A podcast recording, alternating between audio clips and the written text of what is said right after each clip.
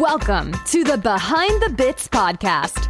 Your host, Scott Curtis, wants to learn everything he can about stand up comedy and take you along for the ride. Scott and his guests talk serious about comedy in every episode. Behind the Bits will uncover knowledge from different perspectives on subjects such as writing and performing stand up comedy, as well as booking shows and the comedy life. If you're thinking about becoming a stand up comic, already in the comic game, or a comedy nerd, Behind the Bits is the show for you. Now, let's get behind the bits.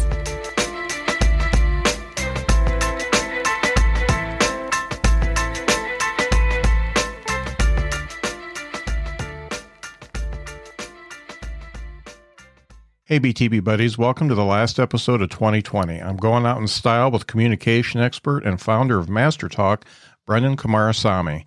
If you've ever wanted to communicate better on stage and have all those important words you wrote heard by everyone, this is the episode for you. Make sure to check out Brenden's website and YouTube channel in the show notes. There are some great tips and tricks in public speaking that Brenden put together in bite sized chunks so you can learn a little bit every day. I'm also going to be starting 2021 with a bang. I've got my interview with Steve Hofstetter coming up next week. It's a very good one. Thanks for listening to Behind the Bits this year, and I hope 2021 is better than 2020 for you. My guest today is the founder of Master Talk, and Master Talk was conceived to achieve really one specific goal for people to overcome your fear of public speaking so that you can use your voice better to communicate your ideas to the world. And does this apply to comedy? Of course it does. My guest today, I'm really happy to be talking to Brenden Kumar Kumarasamy. I hope I got that right. How'd I do? You're good, Chris Scott. Great to be here, man. Brenden, th- pardon me. Thank you so much for being on the show. I'm really glad that we connected because you connected at a time that I wanted to get better about my public speaking. Eh, because on a podcast, when you're umming and eyeing and stammering, it's not good the same as it is on a comedy stage. So I'm really glad we connected because I'm going to let you help me, and by helping me, you can help others. of course, Scott. It's mean, it's great to be here. Thanks for having me. Yeah. So can we talk a little bit about why you founded uh, Master Talk and what that's all about? Yeah, for sure. So the story began at university. I used to do these things called case competitions. Think of it like professional sports, but for nerds. So uh-huh. other guys my age were playing football or baseball or basketball. I wasn't really any of those guys. What I did instead is I used the same competitive spirit, but I applied it to presentations. Mm-hmm. So for three years, I presented hundreds of times, coached dozens of people on how to communicate. And by the time I graduated from university and started working in the corporate world, I realized that a lot of the content on YouTube for public speaking was horrendous. You hear advice like, "Oh, Scott, you should get up on stage and speak," and you're like, "What am I supposed to do with this nonsense?" Yeah. so I started making videos in my basement. One thing led to another, and Master Talk grew from there. Yes, and you've got a lot of videos available. I've got your uh, YouTube channel up right now, and I'm going to put a link out there in the comments, folks. You can click on that and subscribe. He's got a ton of subscribers, and his videos get a lot of play because they're good. I've watched quite a few of them before we started talking here, but I'm going to pop that in the comments real quick before I forget. And the videos are great because, uh, first off, they're not super long they take a specific subject. So when you look at the title, you can find that subject like, let me pull a couple up here. How to present in a second language. How to should you focus uh, focus on content or delivery? Three daily exercises to mastering public speaking, which is what I want to talk about. But just a lot of great content. And one of your latest ones is it three things you learned for from uh, stand-up comedy. Three lessons. It.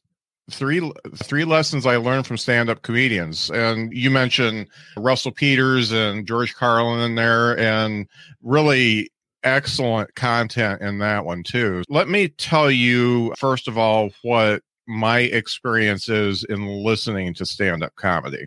So I'm an older gentleman, as you can tell, I'm also deaf because I listened to a lot of really loud rock and roll music when I was younger and I wear hearing aids. The hearing aids only do so much as far as amplifying. So when a comedian comes on the stage and they do not project properly, I don't hear them. I maybe hear anywhere between a third and a half of what they say. And obviously, that doesn't do well for comedy because every word is important in comedy. So that's my own personal perspective. But what I also have heard is that other people have the same problem, people who aren't hard of hearing.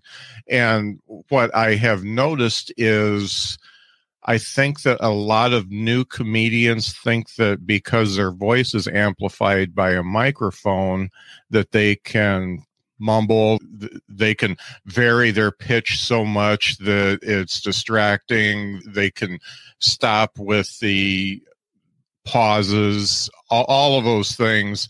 And the amplified microphone is just going to do everything. It's going to it's going to make them sound better. And that's not the case. So that's one of the things that I've noticed.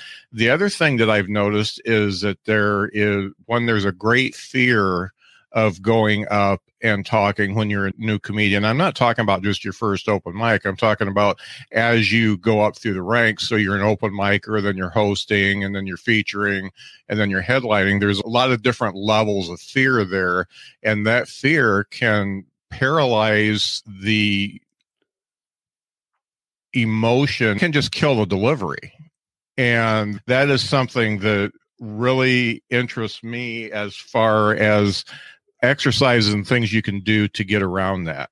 So let's talk about the fear of of presenting, the fear of presenting, the fear of doing stand-up comedy.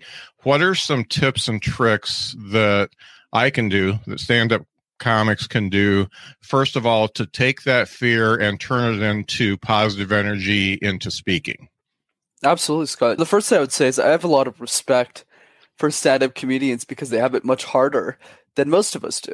So let's say you take me as an expert, as an example here, so people understand. I could say anything I want at the end of the day. It's really hard to disagree with an expert in his field. Uh-huh. But that doesn't necessarily apply to comedy. Actually, doesn't apply at all. It doesn't matter what your background is, where you're from, who you are, what's funny, and you know what isn't. Yeah. Everyone knows that. So if you don't do a good job, everyone will know. And that's why stand up comedians have a very challenging job mm. because you need to deliver an exceptional performance as one person with one mic. But there are ways in how we can overcome the fear and master the public speaking context of stand up comedians. So the first thing we need to understand is this idea that the fear of public speaking will always be there. Today, I, speak professionally, and I'm still scared of public speaking from time to time. Mm-hmm. But the difference is that the message that I have to share with the world is much more important than the fear itself. So, the analogy I like to use, Scott, is this idea that let's say there's a boxing ring, and fear is on one side of the ring, and your message is on the other. Your fear will always be in the ring, mm-hmm. but you need to make sure that your message gets the knockout punch. Which brings me to the other point. Where does that confidence come from to knock out your fear? The confidence stems from two key areas. The first one that we all know, and that the best stand up comedians talk about all the time, is preparation. We see these comedians at their special, Kevin Hart, to name anybody. Mm-hmm. But what they also say publicly is for that one year to prepare for the special, they spend two years at least crap in the bed in comedy clubs and small yeah. open mics and they're always talking and brainstorming with other stand-up comedians to figure out what jokes are actually landing with Ricky Gervais and all the other big names today. They still eat it for 2 mm. years. They still do terrible jobs and then they knock it out of the park for the special when all their timing and everything is correct. So prep is easy and mm. obvious, but the other side of it is having a belief system. What do you actually believe in? What is it about stand up com- comedy that makes you want to get up on stage? Why do you want to share your ideas with the world? I find that so important, Scott, to get very clear about those reasons because that is what gives you confidence to deliver presentations or stand up comedy performances. So if you take me, I started training senior level executives when I was 23 on mm-hmm. communication. Where did that confidence come from? It came from this idea that I wanted to make better free resources for the world who couldn't afford me. And the only way to get there is to get executives to pay me high premiums so I can reinvest that money into the videos that we see today on the YouTube channel. But that's mm-hmm. the idea. Have a belief system. Why are telling jokes so important to you? Why is getting people to have a smile on their face in your audience is so important to you? And if you get really clear on that, I think you'll be one step closer to getting there. Mm-hmm.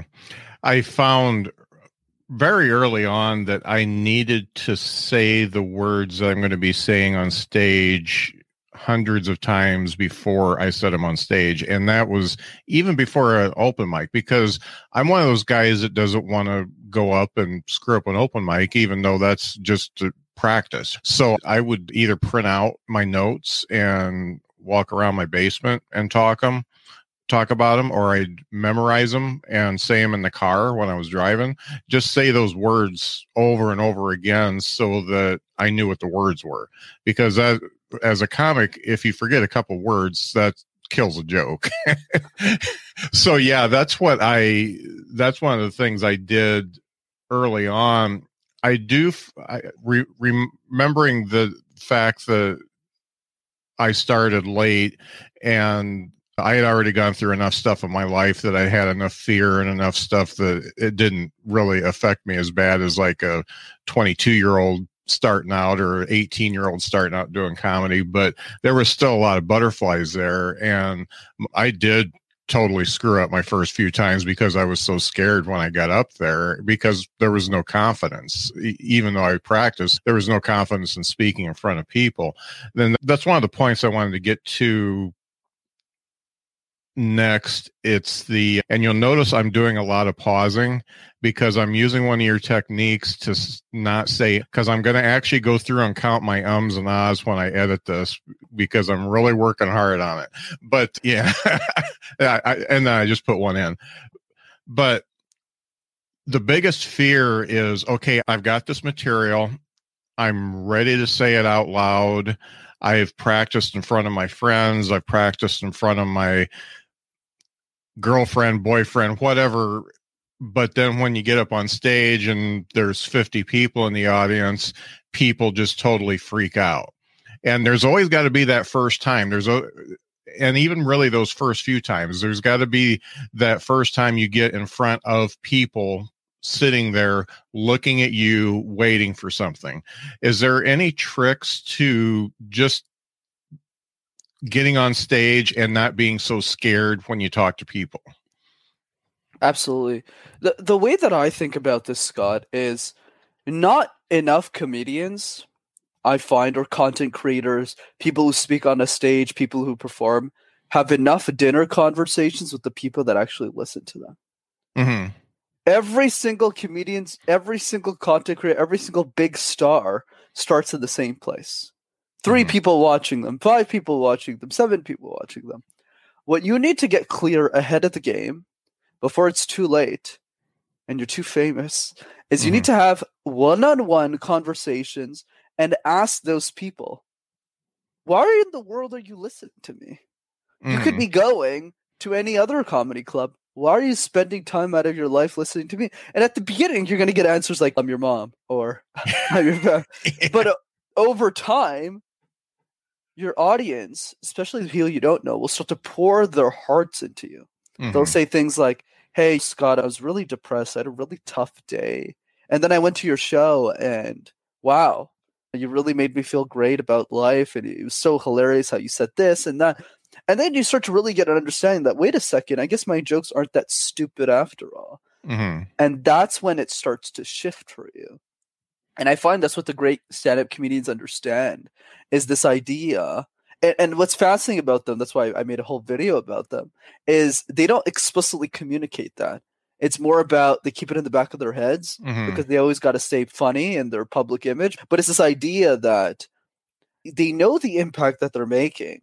It's about telling these jokes that can really make a dent. Like going back to Russell Peters, since we talked about the beginning, mm-hmm. like he he literally made my childhood. Mm-hmm. I never knew what stand-up comedian was. I watched all of his specials when I was 14, which is probably not the right age to watch that kind of yeah. stuff. but uh, it was great. Like he really inspired me, and he helped me see laughter as a tool to help bring people together. Mm-hmm the way that he hits on different ethnicities. It's like, no, right. it's not about hitting. It's about showing that, hey, we're all that different from each other. Let's all just laugh at each other and be happy. Right. I want everyone to apply that analogy in the jokes and the performances that you give. Mm-hmm. So that's why I'm a big advocate of having those one on one conversations, Scott, so that you understand that once your ideas are important, then you'll be a lot less scared to communicate them. Mm-hmm. That makes a lot of sense because some folks only want to get into stand up comedy because they think it's cool. But as you start working in it, if you do talk one on one with somebody and say, Why did you listen to me? You're going to get a mission statement. You're to, and you're to get your why. And if that is always driving you, like you said, if that's always back there driving you, then everything that comes out is going to have more impact and you're going to you're going to take it more seriously and you're going to be a lot more confident talking to those folks in front of you and i find that's true in any industry like just to build on what you're saying because it's amazing. Instead of com- instead of comedy the, the, person i would equate at, who really cares about their art is somebody like dave chappelle. He mm-hmm. turned down millions of dollars to say screw all of this. Like i don't get to say the jokes always. I'm just going to live on a farm. And everyone's just like wait what, what happened? He's just he uh-huh. just left for eight years. Say, same thing with me and, and youtube. A lot of youtubers they start because it's cool whereas you have you have a guy like me who's literally just making youtube videos on public speaking which is just a niche topic but i'm super passionate about it yeah it's this idea that some people care about the art more than just the the fame that comes with it or the recognition that comes with it. So my advice is is simple: is once you get clear on why those seven people are listening to you, now mm-hmm. before long you'll have seven hundred people listening to you in the same room. So let's talk about things that I've had problems with and haven't totally overcome them yet. So when you get on stage and you get the microphone in your hand and you are projecting to the audience one of my big problems is I don't talk to the audience, I talk over the audience. The stage isn't that far off the ground most times. It's normally like a foot, 16 inches. But here I am. I don't want to look people in the eye because I'm scared of what I might see. So I'm looking above them. What's a good way to overcome that? Do the harder thing, Scott. And do the harder thing means practice long stares. I call it the endless gaze. Mm-hmm. Essentially, what you do is go to somebody that you love in your house. You can start with your wife and then move up from there. Mm-hmm. And then what you do is you stare at them for five minutes. You can blink if you want. You just can't do anything else or talk. Uh-huh. Most people can't make it to five, even if they're married. they cannot make it to five. Trust me. Uh, Gil, I've you know I coach a lot of executives and they always come back to me and they say, I can't do it. I was like, What do you mean you can't do it? You're married to them. What's going on? Uh-huh. That's the thing. Most humans can't do it for that long. But the reason why that's so impactful, Scott, is if you can pause for that long and still have that resilience, when you go on stage, you won't care anymore in a good mm-hmm. way. Like you'll just look at people and go, oh, "You got like a weird hat on," and you'll just you'll just do your thing and and have a, a lot of fun with that. So that's what I would recommend for for the eye contact is start gazing into the eyes of people for excruciatingly long periods of time. So when right. you get into your actual presentation, you're going to have a lot more confidence. Why? Because the secret that the best speakers in the world don't tell you, Scott, and I would argue the best stand-up comedians, is that we can pause forever mm-hmm. without ever making it awkward. So practice that. Right. That that was actually going to be my next question. One of the things that I've read and I it's been confirmed by other podcasts I've listened to that a, a lot of comedians do what I did. They were talking above the audience because when you're looking up here, you are you're seeing the words. You're looking for the it's the way you're using your memory to see a cue card of the words and it's a crutch, but you never ever connect with an audience when you project that way. There, you've got to be look, and, it can like like you said, it can be one person in the audience, or you can flip it around. You can move around and and pick other people. They aren't uncomfortable because they think you're just looking at the audience, and that makes a lot of sense. Now you just went right into another one and let, let me present the problem first of all, uh, new material, or you're nervous, you get on stage and you just puke it out. Hey, everybody, I went to the store the other day and boy, was that rough. And I tripped and fell. And oh, oh, and by the way, I got kids. But you just spit it out.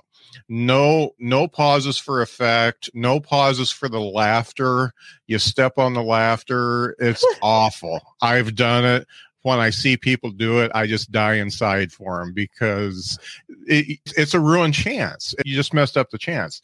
So what are some ways that you can overcome that? And I, I not just in front of audiences how can you practice at home? Because you can't it's one of those things that you have to almost be prepared for before you get on the stage rather than practice it on stage. That helps but what are some things you can do before you get on the stage and what are some things you can do when you're on the stage so this is going to be fun because since the show is a lot about stand-up comedians and people are listening are probably in that field as well yeah so the first thing i'll say okay is if you are not already practicing with other stand-up comedians on different jokes, you are losing. Hmm. Because most stand-up comedians, the best people in the do what they do and they realize is hey, if I just work with the best stand-up comedians in the game, we all make our jokes better. We'll be 10 times better than the next guy who's just working alone. Mm-hmm. But the value I will add to that conversation is most of those conversations are around jokes and how you're delivering the jokes. They're not around the actual technique of delivery. Mm-hmm. What do I mean by this? Here's an easy exercise that I would recommend you actually do with another stand-up community. Usually, I don't recommend that, but in this situation, it makes perfect sense mm-hmm. because we're all speaking for a specific purpose. So, let's say me and you are on a team where we both want to make it in Hollywood or something. I don't know, uh-huh. and uh, we're we're living the dream. Yeah. So essentially, what's going to happen because I've done stand-up and you've done stand-up in this context, let's say, what you want to do is when you take turns delivering jokes to each other, you want to pause them where you think is the best place for them to pause. Mm-hmm. And then what you want to do is you want to record both those conversations. I call this the forced silence drill, but we can call it the forced laughter drill in this case. Mm-hmm. So it's, it's the same thing. I'm just changing the name. So let's say you're telling a joke, but you're stepping over the laughter. I go, oh, Scott, no, pause right there. Just hold it. Then go. And then you go, mm-hmm. okay, here's my next joke. I got the family. Hey, Pause again. And then what I'm going to do is I'm going to force you to watch both recordings. And then you'll watch both and you'll listen to the second one go, Oh, I see why pausing is so important now because now I can see Brenden. Well, he's not laughing because my jokes suck, but like later when he does laugh, no, I'm kidding. But let's say I'm laughing now. It's because, oh, now he's giving his audience the time to laugh. Now I understand his point. So that's something mm-hmm. you could do with each other. You don't need a speech coach with this. Like, just get another stand up comedian and practice those things, especially in this field, because above everyone else, what is the best time to pause and for how long to pause in that specific context so that you can give the audience enough time to breathe between your jokes. Mm-hmm. Thinking about when you're on stage, are is there anything that you can do to say, say you get off the proper pausing technique. Is there anything you can do to reset yourself and put yourself back in to the proper pausing for effect, pausing for laughter? Is there some way that you can do a reset in the middle of a in the middle of a speech or in the middle of a routine? That's definitely challenging for sure, Scott. I wouldn't mm-hmm. recommend that for beginners. That's something intuitive that comes much like jokes. You know how static comedians say random jokes that they didn't plan for, spontaneous mm-hmm. ones. It, it's a similar analogy to public speaking. It's hard to reset, but an easy an easy recommend I can give people is when you're working on your one perfect set. Let's say the set that you keep doing over and over again. What you want to do it is in that script, in that paper, you want to actually write down where you're pausing. So let's say, for example, oh, I should probably pause it. Scott, what do you think here? Should I be pausing here? And then you literally write in the script, pause for five seconds for effect. Mm-hmm. Smile a bit in this part. I know that sounds weird, but you need to start artificially. Mm-hmm. In the same way that when you start stand-up comedy, you don't really write your own jokes, you start practicing other people's. Mm-hmm. And then you get really good at them, like singing. And then you start to create your own, and then you get better at them. Same analogy applies to uh, to mastering the public speaking side of stand-up comedy. Is yeah just write down on the paper where are you pausing i mean your set at the end of the day is going to be 45 minutes to an hour max maybe even 30 minutes if you're doing open mic really depends. Mm-hmm. but, but the idea is sometimes these presentations aren't very just for laughs is five minutes right? Sometimes you just right. go there for a quick showcase. In that five minute example that i just gave that's super simple. You can apply that really well and you'll realize especially when you're adding these pauses that you can say a lot less jokes. And you could just focus on the jokes that are really funny rather than the jokes that are funny. And it adds a lot more punch to your to your overall delivery. Mm-hmm. and your set. I really started noticing pauses from the greats like a bill burr like a russell peters like a kevin hart. I watched kevin hart's latest special last night and there were some pretty long pauses in there and as somebody who has performed stand up comedy, that they were partially deliberate, but also he's thinking about the next joke while everybody is soaking in the previous joke. And you can even pause after the laughter's done a little bit because they are, if you just got a good one, off and they laughed really hard, you can pause a few seconds after that because they are on the edge of their seats waiting for the next one. And it it actually packs more punch because you paused. Absolutely. I, I yeah. completely agree with that point. So let's go into ums and ahs because that's been a crutch of mine for a long time. And it's funny. I'll tell you a story. I edit my own podcast. This is all my thing, probably like yours is all your thing. And it's a lot of work. So I would go through and edit and I say, holy crap, there's a lot of ums and ahs in the podcast. And I recorded myself doing stand up as well. And there were ums and ahs there. What I did is there was a program that would uh, transcribe the the podcast for me, and I would run my podcast through the transcriptions. And one of the features of it was that it would count your ums and ahs for you. And in one podcast, now I had a guest as well, and it didn't separate between the two, but in one hour, there were 2,167 ums and ahs. Oh my God. so I was at that point, I had to say, okay, I've got to stop this because I know it's distracting as hell. So I got really deliberate about it and I kept running it, running my podcast through the translator and they came down, but they've never completely gone away. So, what are some techniques you can use to get rid of? Of course. The secret sauce to getting rid of filler words, Scott, is to understand why they happen in the first place. The reason is simple. We use filler words to buy time. Scott's asking me a question. I got to figure out the answer. Oh, this is what I wanted to say. So we use it so we can buy some time, right? Mm-hmm. So say what we want to say next because we forgot what we want to say next. Mm-hmm. But the best speakers in the world, do the best performers, the best comedians, and the best entertainers, like Jamie Foxx, is that to save the same amount of time, they say nothing. Mm-hmm. Oh, Scott, that's a great question. Now let me answer. it. So what we do is we pause instead of using filler words. It's not an easy tick to get rid of. I know it's easier said than done when you see me do it. But the point I want to drive is we all start at chapter one. When I started speaking professionally, uh, my presentations used to be littered with ums and ahs. Mm-hmm. But because I forced myself to replace them with pauses and silences. I got much better with them over time. And now, as I, I say, none of them now. But mm-hmm. the point that I'm driving for everyone who's listening is it's a step, right? You don't just get there overnight. The process is simple. Once you learn how to pause effectively in your presentation, there's a cause and effect relationship. The number of filler words that you will say will automatically decrease. What do I mm-hmm. mean by that?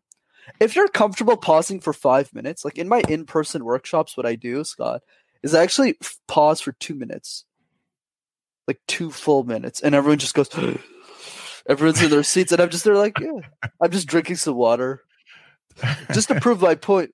But because I'm so comfortable pausing, I would never do that in an actual presentation, like pausing right. for two minutes.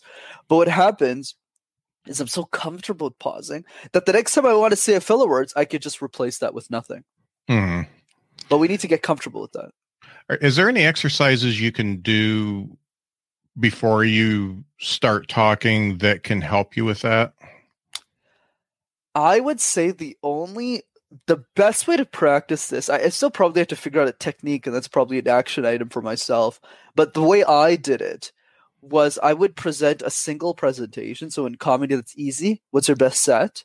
Mm-hmm. And then I would record the full set. Maybe uh, let's do the five minute snippet. Let's start with the five minute showcase. It's easy. You record it. You count the number of ums. You have to watch your own tapes. I know it goes without saying, if you want to be a great performer, you got to watch your own stuff. And Beyonce presents her three hour, you know, show and goes backstage, turns it on, starts watching it all over again. Like it's crazy. Yeah. you need to start doing the same thing. But the difference, and I'm sure a lot of you are already doing that, but the way the lens that used to look at your set needs to be different. It needs to shift from just is my joke funny to how is my joke being delivered? mm-hmm. where you need to change the lens. You're still looking at the same video, but the way that you're looking at it needs to change. Mm-hmm. And then over time, what happens, you start to realize, man, I say so many filler words. Let me try that same set again, one joke at a time. And then mm-hmm. you record again. It's always better to do this with a partner, by the way. Do this mm-hmm. with another stand-up comedian. Don't do this alone. It'll also be boring as hell. Do it with people. And then, because that's what I did. And then after you do the set 10, 15 times, trust me, the the fifteenth video, I'm pretty sure I'd bet money on this. You would say a lot less filler words than the first recording if you really yes. put the time and effort on it. Yes. Yes, agreed. And there are other fill, filler words besides um and ah. There's like. What are some other filler words that you want to get rid of? But what I will say is most audience members will not really recognize you saying filler words as long as 95% of them are removed or 90% of them. Right. Even me, a lot of the times I say like a lot, I say so, but mm-hmm. nobody really comments on that because I don't say filler words most of the time. So mm-hmm. the goal here, much like stand up comedians, we're not shooting for perfection here. We're shooting for what's 80 20. What's going to get me 80% mm-hmm. of the results here? Because if I get 80% of the jokes and people don't realize that I messed up the other 20 and I don't show it, people are going to still say that I'm funny. Mm-hmm. Same thing with with public speaking. You don't have to get everything right, especially in the comedy game. You don't know because nobody's uh, counting your filler words. Right? right. they just want to laugh. If you make them laugh, okay. Right. And then over time, as you slowly become a more serious professional, like me, let's say in my field, or Russell Peters, and let's say his field, or any other co- comedian, then mm-hmm. yeah, then you'll really work towards that 100% mark. But that's not the goal of today's conversation.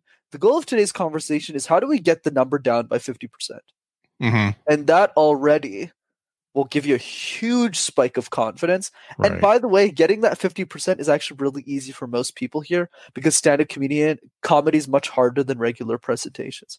And you made a point of saying that they don't really notice the filler words so much. However, the presentation and your comedy is better when they're not there. So you would if you took two performances the exact same set side by side with 50% more ums and ahs so all, those filler words and then you take it the other way, I would wager that you get a lot more laughs and you connect with the audience better on the one where there's not so many filler words. And it's something that isn't conscious, with your audience. However, when it's not there, you're better. Absolutely. I think the way that I see it is, especially as you get really good, and you take this really seriously as a career mm-hmm. in the context of stand-up comedy or really anything. Then you get really obsessive, and then you do things like, "Let me do the set 200 times." Mm-hmm. So that when it's the 257th time, and I'm doing my Netflix special, my other special, people will go, "Wow, you're so funny," even if you did it 250 times before. Now I do presentations for my real job as well, and I would say that a Q and A is similar to crowd work. So let's take the similarities and differences between those two and what's the best way to handle crowd work and maybe even handle a bit of a heckler. Interesting. yeah, here's the way I think about it. And by the way, you just gave me a great idea for a video. I'll I'll make a video on how to work the crowd. It's really smart. But I think the the idea because I have a couple of ideas in my head as I'm talking. Uh-huh. But, but here's the way that I see it. For me, it's a mindset thing. If you go into a crowd by saying, "I hope they'll like me," I really hope they'll find me funny. All it'll take is one heckler to bring you down. Uh huh. Yeah. Versus saying, I've done this set 200 times. There is no way in hell that this audience is not going to laugh.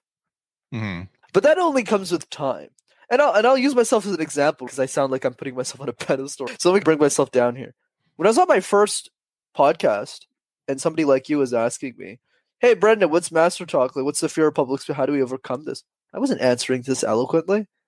I was just right. uh, some dude in a basement, which I'm, I'm still in that basement today, where I just where I just answered with, well, and in my head I'm like, I'm making videos in my mother's basement. Should I really be talking about this? Yeah, fear of public speaking. I guess it comes from somewhere. I didn't know what the hell I was saying. Uh-huh. After 300 podcast interviews, you're always getting asked the same questions.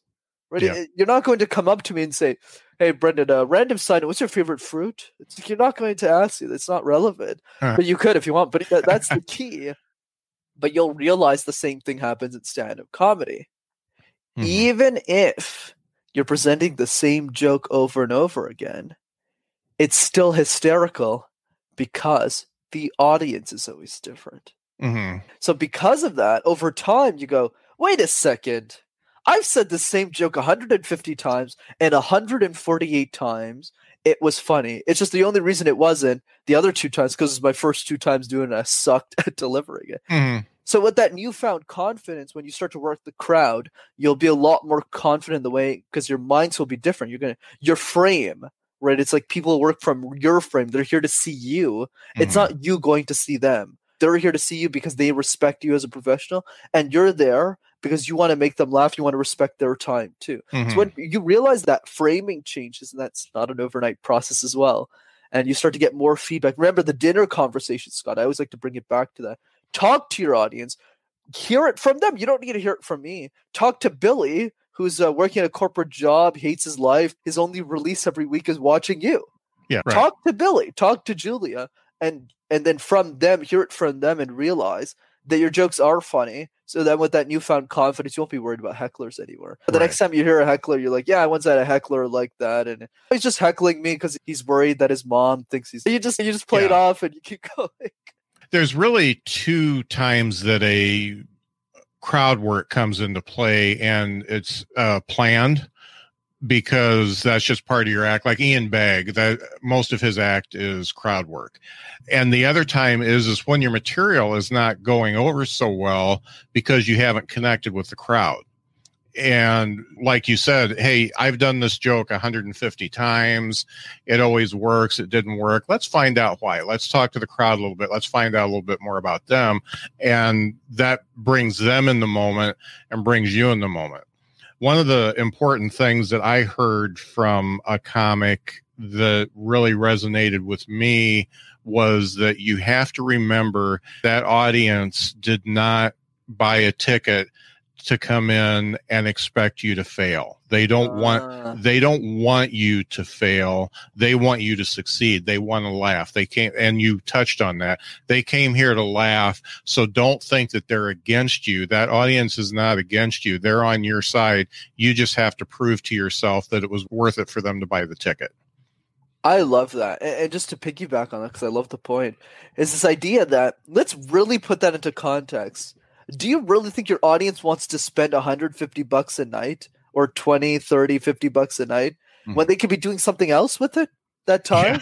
Yeah. they could go into like a theater play, they can go watch a movie, stay at home, and they're coming to watch you. Yeah.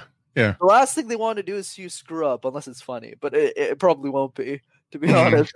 So yeah, they want to laugh. They want to eat some damn chicken wings and have a good time. So, so right. show a good time. That's the key. Yeah. One of the things that is a it's a continual problem with me is stammering, which is different than the ums and the ahs. I tend to repeat words. I tend to forget what I was, uh, forget the word that I was going to say. And I think a lot of it is that my mind is going faster than my mouth. It can't keep up. Is that something that's common with speakers? I Absolutely. Hope? Yeah.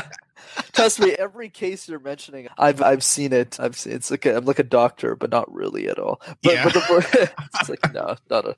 But but the point that I'm driving is yeah, stammering's normal, especially mm-hmm. even in, with me sometimes when I'm trying to think of words, I repeat them a lot. And the recommendation I, I usually give for stammering is focus on everything else 1st mm-hmm. What do I mean by that? Get rid of your ums and ahs. Deliver your things more. See, I just said yeah, it happens. Filler words. Uh-huh. you you say you deliver the joke better. You have more conversation with your audience, and eventually, the stammering will just disappear.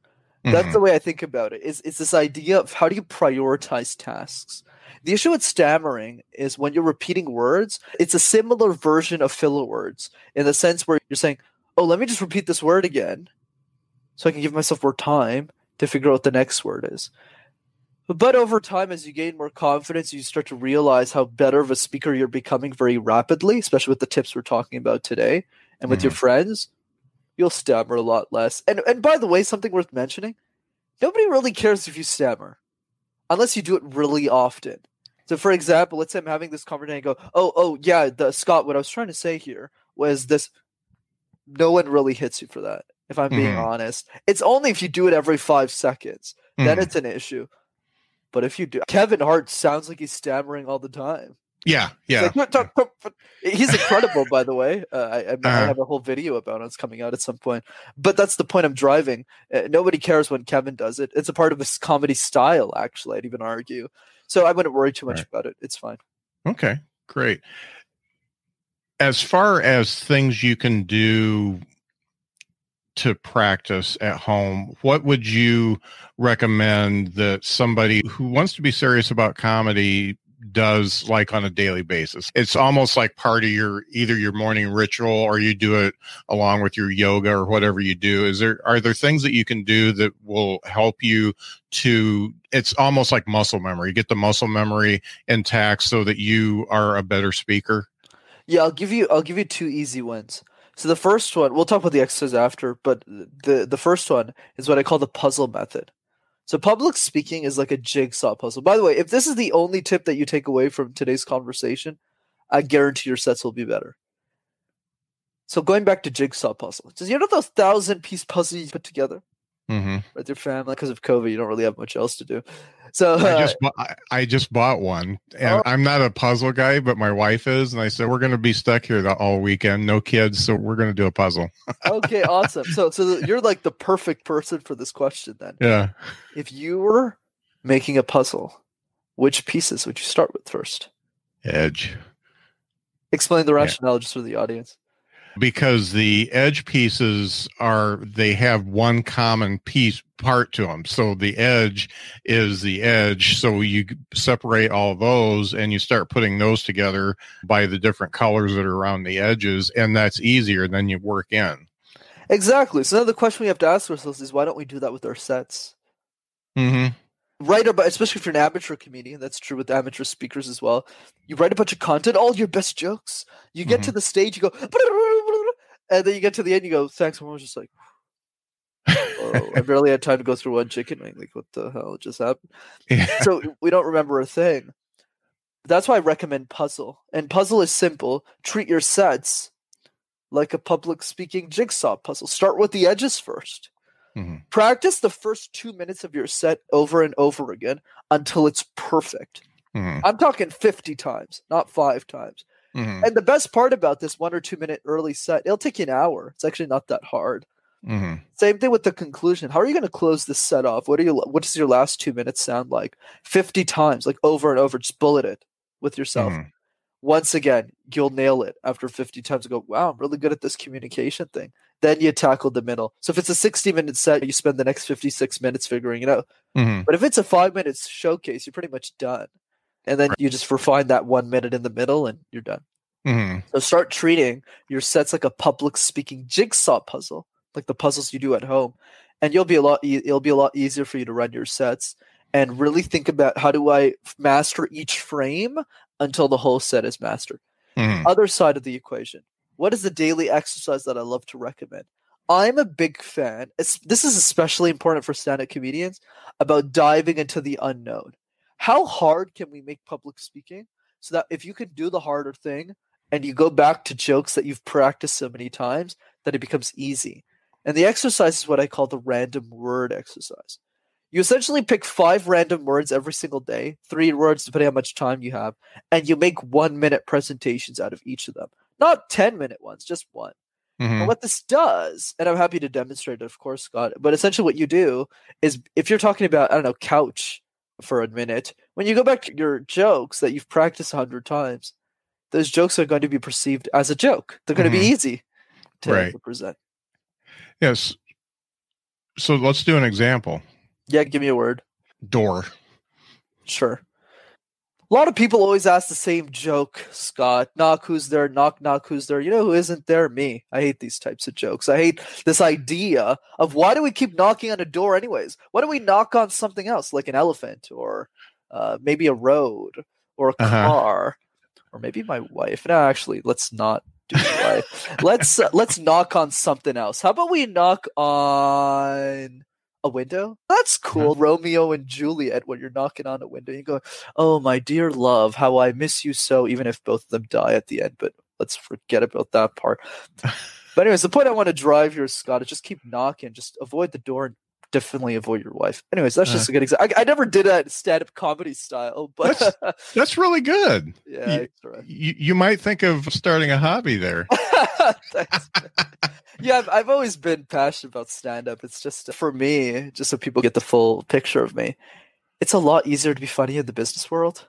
Man, yes. there's a lot less competition. Like yes. you know that that's the struggle. That's why I have a lot of respect for people. That's why I'm, I'm always happy to add value wherever I can. Because man, doing this full time is a lot of pressure. Mm-hmm. A lot yeah. of pressure. Oh, Whereas yeah, no me, doubt. I could just come on here, tell it what, do it once. It was like what a seven out of ten, if I'm being honest. But people are looking at me like, but but he's not a stand-up comedian. He's an expert, so we're going to give him an eleven. Right? Yeah, so, did there was riffing practicing riffing that's a comedy technique that is very important. And that's one of the things that keeps you mindful. It keeps you mindful of not only what you're saying but who you are saying it to. So, so that makes a lot of sense. In public speaking you usually want your audience to walk away with maybe two or three nuggets. You're lucky if you get three nuggets of information to get implanted in their brain and they walk away with that saying, Hey, Brenden is a very good speaker and this is changing my life. So that, and you can speak for an hour and that's what you get. You get three. And in comedy, if you get three laughs, even in a short five minute set, you suck you're not a good comic. So that's what I've learned from public speaking. It is after doing stand up and then doing public speaking, it's a breeze to do the public speaking part, but you, you have to be mindful of what your punchlines are in the public speaking, which is the nuggets that you want people to take away. So if I want people to buy my internet security product or something like that. I that's the goal, but everything I say is leading to that goal and it's usually in story form or by giving examples and things like that. In comedy, it's set up punch set up punch set up punch and so it's more it's a much more rapid fire than public speaking and it three three laughs in a five minute set that's a failure. Three good points out of a hour long presentation is fantastic because they're going to remember you. So uh, there there's a lot of correlations there but you are so right in the fact that a- after you've done stand up comedy public speaking is just oh yeah it's a joke. a walk in the park. yeah. So you do one-on-one coaching with with public speakers. How would you approach that with a stand-up comic who wanted to get better if I'm being honest here, because because I know a lot of stand-up comedians struggle, especially at the beginning of their careers. The the way that I would do this, and Kevin still does this to this day. If I use Kevin Hart as an example, he's always practicing with Chappelle and uh, with Chris Rock. Mhm, Is is find a team of stand-up comedians where you're like, these people are going somewhere. mhm, How do I practice with them? And then when you're working together as a team, then you can start to quiz each other on different things. And I'm happy to give you an example with the one-on-one clients that I have. That are mostly executives. And, and usually what I do is I always ask them this question. The question is, how would the world change if you're an incredible speaker? And for Mhm. somebody who's listening, the the question's a bit different. It's how would the world change if you were if you're a world class stand up comedian? Same Mhm. thing. So in that lens, in that context, you really start to see yourself on bigger stages. You really start to set bigger goals for yourself. And then after you do that, you kind of have to figure out what the gap in your communication is. Because the step two is I wouldn't even be teaching the lesson. Step two is go watch your favorite comic. Actually, let's watch it together. And I want you to tell me what they're doing from a public speaking perspective. That would be the mm-hmm. next thing. So now they're putting on a new lens. It's like putting on glasses for the first time. Yeah. Now they're looking at the different thing that you're probably doing now.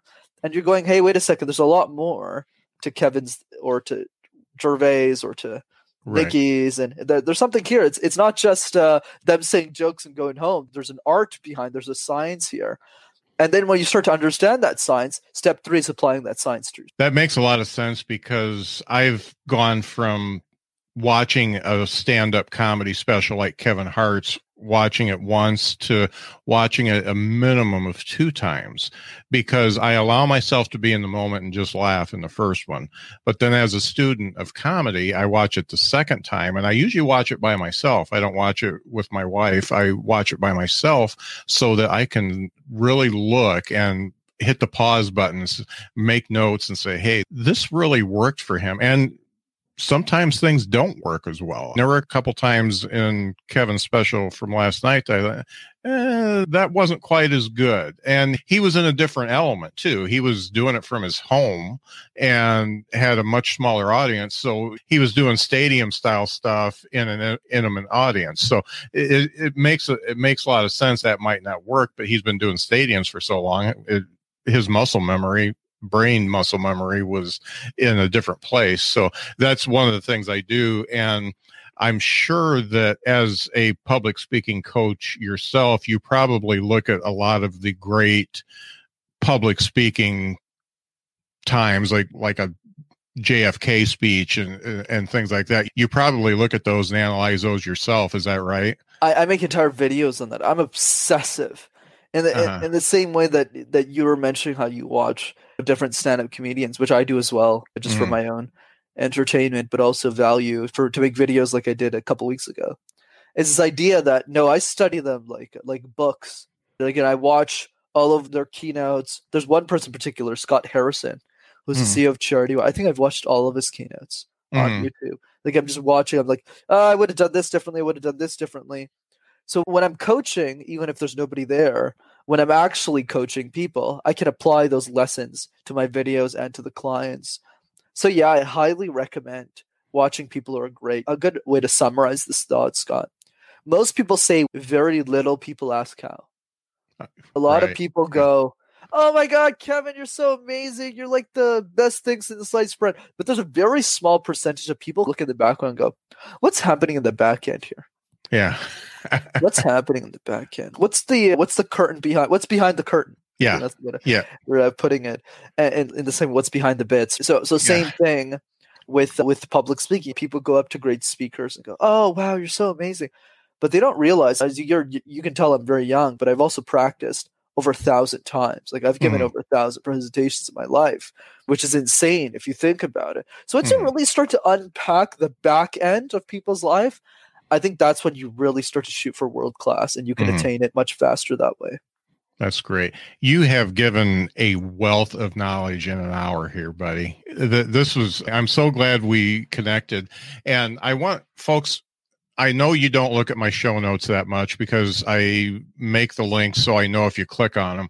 But I'm going to put a, a few of my favorite of Brenden's Master Talk YouTube videos in the show notes. So actually pull up the show notes for once. I, am glad you listen, folks, but just pull up the show notes and and click on a couple of those and subscribe because he's not going to he's not going to spam you with stuff. He puts out one video a week normally, and the video is not super long, but I have taken away so much knowledge from the few that I've watched. It's fantastic. So let's talk about how people can find you. If people want to uh, hire you to help with their public speaking, how can people get to you, Brenden? Absolutely, Scott. The best way to reach me is definitely the YouTube channel. All you have to do is go on YouTube and type the word Master Talk in one word and you'll find me right there. And if you want to contact me, all of my information is on the YouTube channel. It's really easy to get to me. Mm-hmm. That's great. I've really enjoyed this, and it's funny. The it seems like the guests that I have on that don't directly have to do with stand-up comedy they're not in the biz they seem to have more impact so i'm always looking for more people like you that can talk about the periphery of doing stand up because there's so many disciplines within public speaking, eh, promotion, and stuff like that. I, I had a, a life coach, a confidence coach on, and he he was one of the most commented on. I got emails because of him saying he really changed my life, and so that that's what comics need and that's what this show is all about. So i really appreciate you taking the time on a friday morning to talk to me about this because this was a good one I, I appreciate it. I, I call all my episodes good ones when I put them out on Twitter, uh, but I'm going to call this an extra good one because I think we, I think we learned some stuff here. So thank you so much, Brenden. It's been great talking to you. Once again, folks, make sure to go to YouTube. If you don't do anything else, I put the link here as we've been talking a couple times, but just go into YouTube and type the word Master Talk, all one word, and hit the subscribe button. Watch just a couple of his videos because he's going to pull you in. It's it's going to work for you. It's it, it's some of the best public speaking stuff I've seen. I think because I, I, think it's because you're not so full of yourself like a lot of other public speakers, but it, it's, it's, I try. I try really hard not to be. Yeah, eh, but yeah, you you really come across as a human being, and and, and I appreciate that about your videos. So thank you so much, Brenden. It's been great talking to you. Of course, brother.